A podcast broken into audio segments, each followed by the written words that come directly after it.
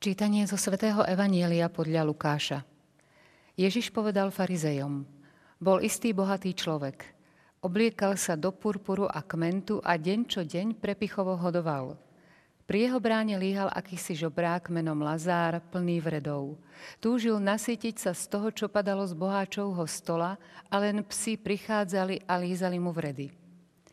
Keď žobrák umrel, anieli ho zaniesli do Abrahámovho lona – Zomrel aj boháč a pochovali ho. A keď v pekle v mukách pozdvihol oči, zďaleka videl Abraháma a Lazára v jeho lone i zvolal, Otec Abrahám, zľutuj sa nado mnou a pošli Lazára, nech si namočí aspoň koniec prsta vo vode a zvlaží mi jazyk, lebo sa hrozne trápim v tomto plameni. No Abrahám povedal, synu, spomeň si, že si dostal všetko dobré za svojho života a Lazár zasa iba zlé. Teraz sa on tu teší a ty sa trápiš. A okrem toho je medzi nami a vami veľká priepasť. Takže nik, čo ako by chcel, nemôže prejsť odtiaľto k vám, ani odtiaľ prekročiť k nám. Tu povedal, prosím ťa, oče, pošli ho do domu môjho otca. Mám totiž piatich bratov, nech ich zaprisahá, aby sa nedostali aj oni na toto miesto múk. Abrahám mu odpovedal, majú Mojžiša a prorokov, nech ich počúvajú. Ale on vravel, nie, otec Abraham, ak príde k ním niekto z mŕtvych, budú robiť pokánie. Odpovedal mu, ak nepočúvajú Mojžiša a prorokov, neuveria, ani keby niekto z mŕtvych vstal.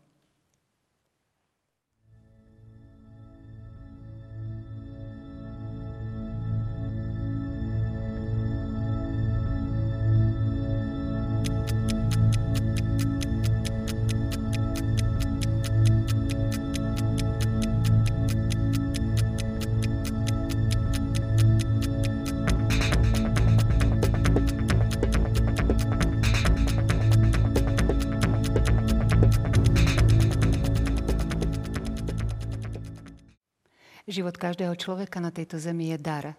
Čas, ktorý je nám tu daný prežiť na zemi, máme aj na to, aby sme spoznali väčší cieľ, aby sme ten čas nepremrhali.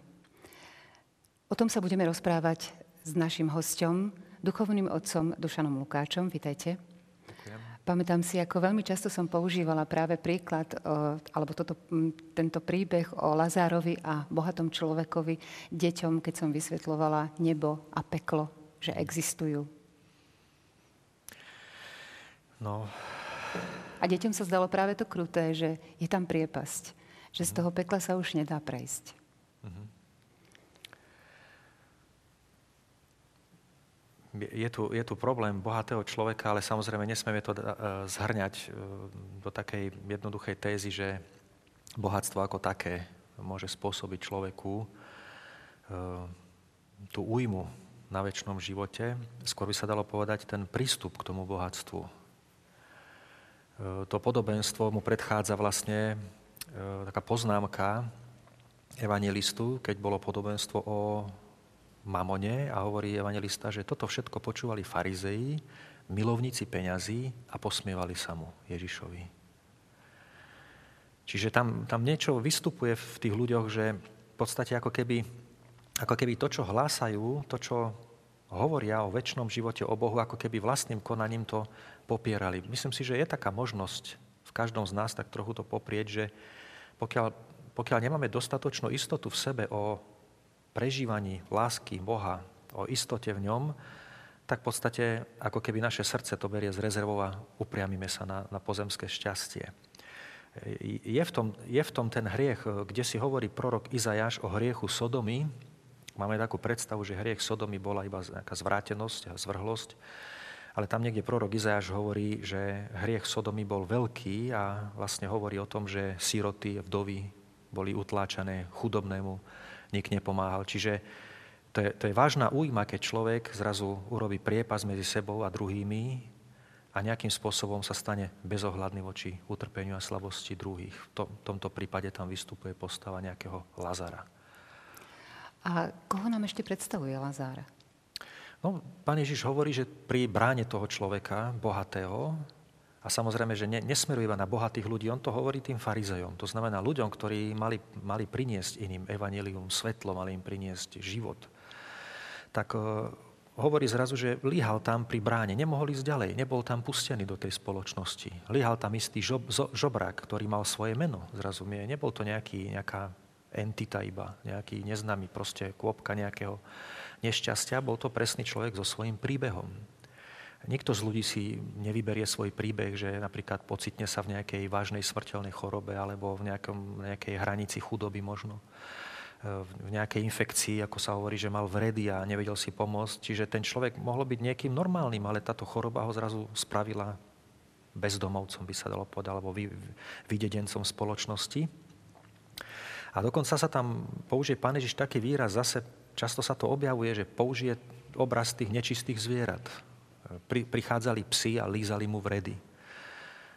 Môže to vyznieť ako absolútne poníženie, že nečisté zvieratá sa krmili na jeho biede. A môže to dokonca ale vyznieť zase na tom, že e, tým spôsobom, že aj svet pomáha ľuďom. My, my ako kresťania sme stále postavení do istej výzvy, že e, aj, aj svet, svetskí ľudia, bežný sociálny systém spoločnosti našej, napríklad medicína, sa stará o utrpenie človeka, o biedu človeka, ale mal tam byť ešte niekto iný, kto priniesol nejaký, nejaký základ tej, tej starostlivosti, alebo dokonca možno nejakú ešte väčšiu, väčší rozmer tej starostlivosti a to sa nedialo. Pán Ježiš doslova poukazuje na poslanie, ktoré mali farizei chápať a ich viera ho mala prinášať tomuto svetu, ľuďom okolo seba. Je zaražajúce, že pán Ježiš nachádzal napríklad v chráme, sa hovorí, že keď prišiel do chrámu, všetko si popozeral a potom, keď šiel okolo figovníka, tak ho preklial a povedal, že nech z teba už nik nie je ovocia. Keď sa na to keď sa nad tým zamýšľame, tak čo mohol pán Ježiš si dobre popozerať po chráme, po, rozhľadol sa všade. Sa hovorí, že tam pred branou boli žobráci, ktorí žobrali ľudia, ktorí boli vyvrhel, vy, vy, vydedení, vy, vyvrhnutí zo spoločnosti. Čiže dalo by sa povedať, že ako keby takíto ľudia v takej spoločnosti ani nemali byť. Ne, nemali, nemali by v takejto situácii byť, v takomto stave byť. Čiže ten, ten, ten svet, ktorý žili farizei, mal skutočne, ak je pravdivý, prinášať aj pomoc alebo nejaké východisko tým biedným ľuďom. Vy ste si dokonca do relácie priniesli lieky ako predmet, na ktorom nám vysvetlíte. No, to je práve jednoduchá vec. Bolí ma hlava, ja veľmi často až lieky neužívam, tak dobre zatiaľ zaberajú. Ehm, občas mám bolenie hlavy, tak sa aj modlím, ale niekedy to nechce prejsť, tak si zobnem si nejaký paralén alebo niečo podobné, acilpirín.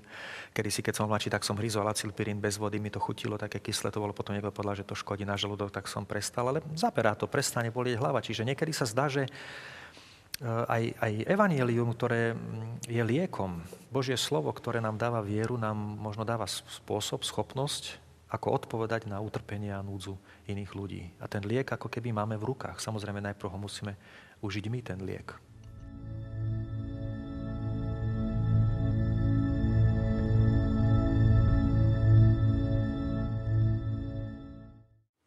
Otec Dušan, prinesli ste, ako sme už spomínali, so sebou lieky, ale tiež ste ich prirovnali k tomu, že aj Božie slovo je liek, ale musíme ho užívať, aby nás liečil.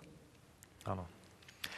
Ehm, by som sa vrátil k takej skúsenosti, ktorú som spomínal v jednej z minulých relácií, o tom, čo som prežil ako milosť ehm, tu vo františkanskom kostole na jednom stretnutí Predchádzalo tomu, nevedel som, čo príde, nevedel som, že je možné poznať, za, zakúsiť vnútorne, že pán, pán existuje, že sa ma bezprostredne nejako dotýka moj, moj, mojho bytia. A predchádzalo tomu čítanie Evanielia. To, to bolo niečo, čo začalo meniť môj pohľad, ale boli to veci, ktoré som nevedel uchopiť. Evangelium je ako studňa.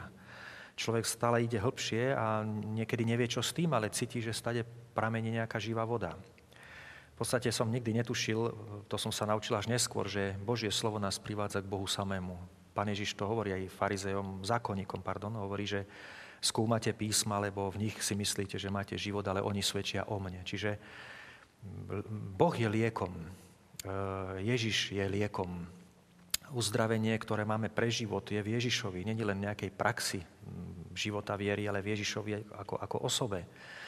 A ja si vtedy, uvedom, vtedy spomínam si na tú situáciu, že keď som vyrastal som ako mladý človek, strašne som túžil po poznaní, po kultúre, čítal som knižky, študoval som, zaujímalo som sa o veľa vecí, sníval som o veľa veciach a v podstate ma to vyformovalo, sám som sa tak nejako nechal vyformovať týmto svetom, že uznával som isté hodnoty, väčšinou intelektuálne hodnoty, možno taký bohemský život a tým pádom som videl obyčajných ľudí ako veľmi nízkych a nikdy som netúžil žiť život, ako žili obyčajní nízki ľudia. A pamätám si, ako sa mi páčili výroky niektorých e, rokových hviezd, ktoré sa vulgárne vyjadrovali napríklad o žobrákoch alebo o ľuďoch, ktorí nemali nohy.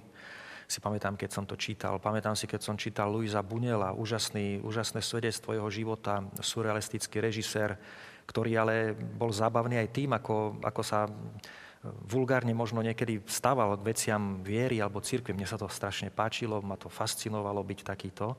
A pamätám si, že som nemal rád ľudí, žobrákov, chudobných.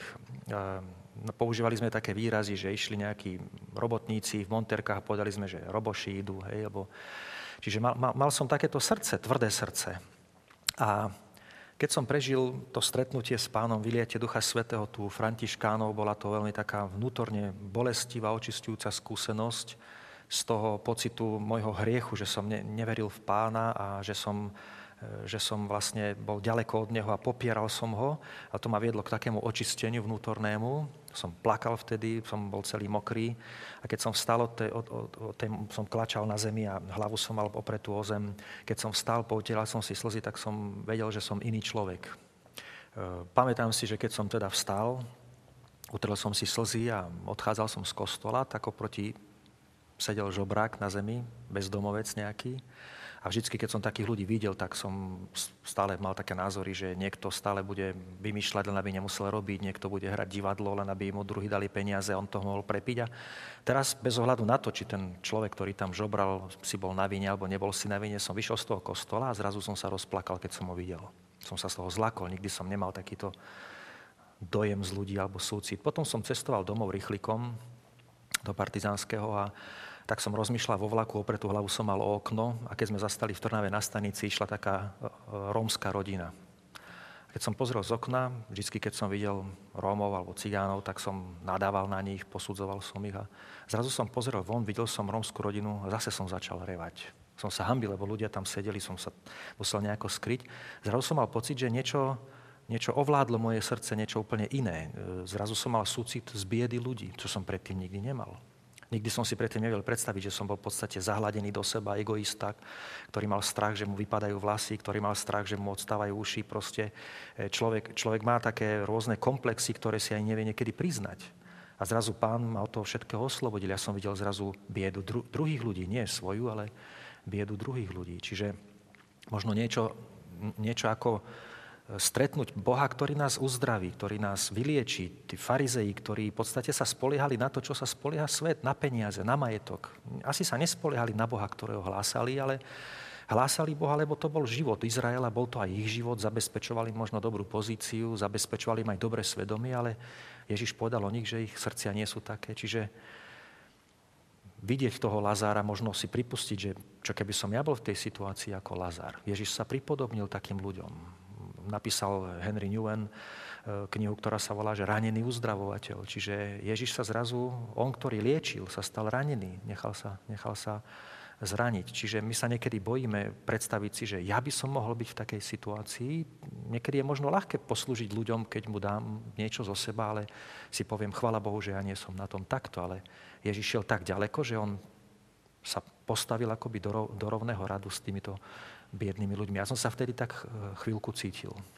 Cítil som sa takýto ako jeden z tých ľudí a ako keby všetko odfuklo, ten môj záslužný život, všetko, čo som si budoval, na čom som stával, zrazu vyzeralo ako čierno-biela fotografia. A bolo to práve zásahom milosti, ale aj toho, že ste sa už začali venovať evanieliu?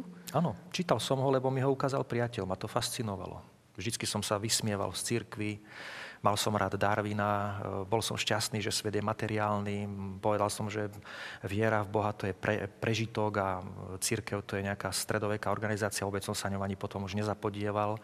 A zrazu, keď mi bol, bolo postavené pred očí, že to nejde o tie veci, ktoré ty si myslíš v hlave, tu ide o skutočného Boha. Rozmýšľaš nad tým niekedy a bolo to pre mňa zvláštne, keď som mal spolužiaka, ktorý bol taký čudný, bol to normálny človek z ulice, ktorý nevyzeral nejako, nejako ináč ako ja, alebo mal možno také slabosti, aké mám ja. A zrazu on hovoril o tom, že miluje pána, že ho stretol a to bol, to bol pre mňa chrobák, ktorého mi nasadila. Ja som čítal to evanelium proste zo záujmu, ale netušil som, že za tým evanelium je živý Boh. Keby som to možno vedel, tak sa to budem bať čítať a dám to preč, ale ja som to nevedel. Tak som sa nevedomky, bezbranne otvoril Božej milosti a Boh ma zrazu zachránil z toho, v čom som žil. Takže viem si to predstaviť, ako máme zachraňovať možno iných ľudí, aj keď nie vždycky to vieme.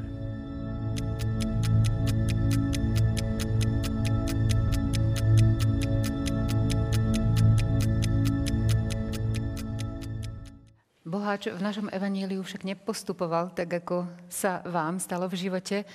A hovorí, Abrahamu povedal, synu, spomeň si, že si dostal všetko dobré za svojho života, Lazar zasa iba zlé. Teraz sa on tu teší a ty sa trápiš. Ako by ste mohli vysvetliť tú pozíciu boháčovú aj, na, aj vo svete, aj potom, odmena? Uh, nechcem, aby to tak vyznelo, že ja som postupoval nejak správne. Ja som do toho narazil, pretože pán ma k tomu priviedol. Nemal som na tom žiadnu zásluhu. keď, e, keď, som, keď som prežil to, že Pán Ježiš existuje, že je skutočný a že sa mi dal poznať, tak som si často kládol otázku, že akú má on záruku, že sa nám dá poznať, akú má záruku v tom, že čo s tým my urobíme. Som si uvedomal zrazu, že to rozhodnutie na mne. Čo urobím s tým, že ho poznám? Odpoviem na to, môžem do istej miery, ako chcem odpovedať. Toľko alebo toľko, alebo tak, alebo tak. Čiže to sa zrazu preklopujem aj ja do tej situácie, v ktorej je každý kresťan, že že máme slobodu. Ako, ako odpovieme na to, že Ježiš je niekto pre nás, On za nás zomrel, nás vykúpil. Čo, čo urobíme s tým? Ehm, keď človek prežije, že Ježiš je živý a vidí to v tom svetle pravdy, tak je to ako, ako očistec pomaly. Tak človek zrazu cíti, ako to všetko, čo robil zlé, nemá zmysel predstavujem si to tak, že musí to byť hrozné, keď človek nevie pravdu a zrazu zomrie a uvidí tú pravdu, ako sa musí cítiť. Nemusí mu Boh ani nič hovoriť, asi mu nemusí ani nič vyčítať, vidí všetko. Ja som si vtedy uvedomoval, že celý môj život, čo som doteraz žil, som nežil správne. To bolo, a zrazu som cítil, že mám jedinú šancu chytiť sa toho, čo hovorí Ježiš. Ešte by som sa chcela spýtať práve vtedy, keď ste ešte nepoznali Boha. E, čo ste videli ako zmysel života? Čo bolo pre vás zmyslom života? To sa striedalo. Mal som túžbu po láske, neviem, vzťah nejaký s dievčaťom, alebo štúdium ma strašne ma bavilo. Čítal som niekedy 4-5 kníh za týždeň som prečítal. Stále som hltal. Možno, možno som čítal E, zážitky iných ľudí zo života. Možno som veľa snil, preto som, je, je dobre sa ponárať do, do literatúry, pozerať filmy, lebo človek zabúda na ten svoj stereotypný, niekedy nudný život. Ako ste mali odpoveď na otázku, čo bude potom, po smrti? Bude vôbec niečo? To ma nezaujímalo nikdy. Čiže to je vážna vec, že keď som bol ateista, ma to nezaujímalo. Pohreb bol pre mňa ľudská tragédia, ale nekladol som si otázky, čo s tým ďalej. Je to ale hrozné, keď e, sme niekedy veriaci ľudia a možno si prestaneme túto otázku klásť vo svojom živote, že čo ďalej potom bude na tej druhej strane. Zdá sa, že ten boháč na druhej strane zrazu prežíval úžasný smet. Ten smet možno ne, neprežíval iba preto, že sa nejak ho tam týrali, ale kde si akoby videl, že je tam Božie kráľovstvo on sa nemôže tým nasýtiť. Je možno podobný smet, ako mal, alebo hlad, alebo túžba, ako mal Lazar, ktorý zase trpel tu na zemi a nikto si ho nevšimol, že nasíti aspoň jeho bežné ľudské, ľudské potreby. Takže Predsa ale ešte v ňom skrslo aspoň túžba. Prosil Abraháma, aby, aby poslal k jeho ano, bratom ano. niekoho a aby ich upozornil, ano. ako majú žiť. No, to je, aby to sa je, nedostali na toto miesto múk, ako to ho je zrazu, To je zrazu to pokánie asi, ktoré on tam prežíval, že zrazu naozaj v, tej, v tom svetle pravdy videl a zrazu mu začal mať súcit s tými druhými, ktorí tam boli. To je, to je, to je, to je dobré, to je dobrý pohľad. Horšie, horšie je tam to, čo on vlastne akoby poprel.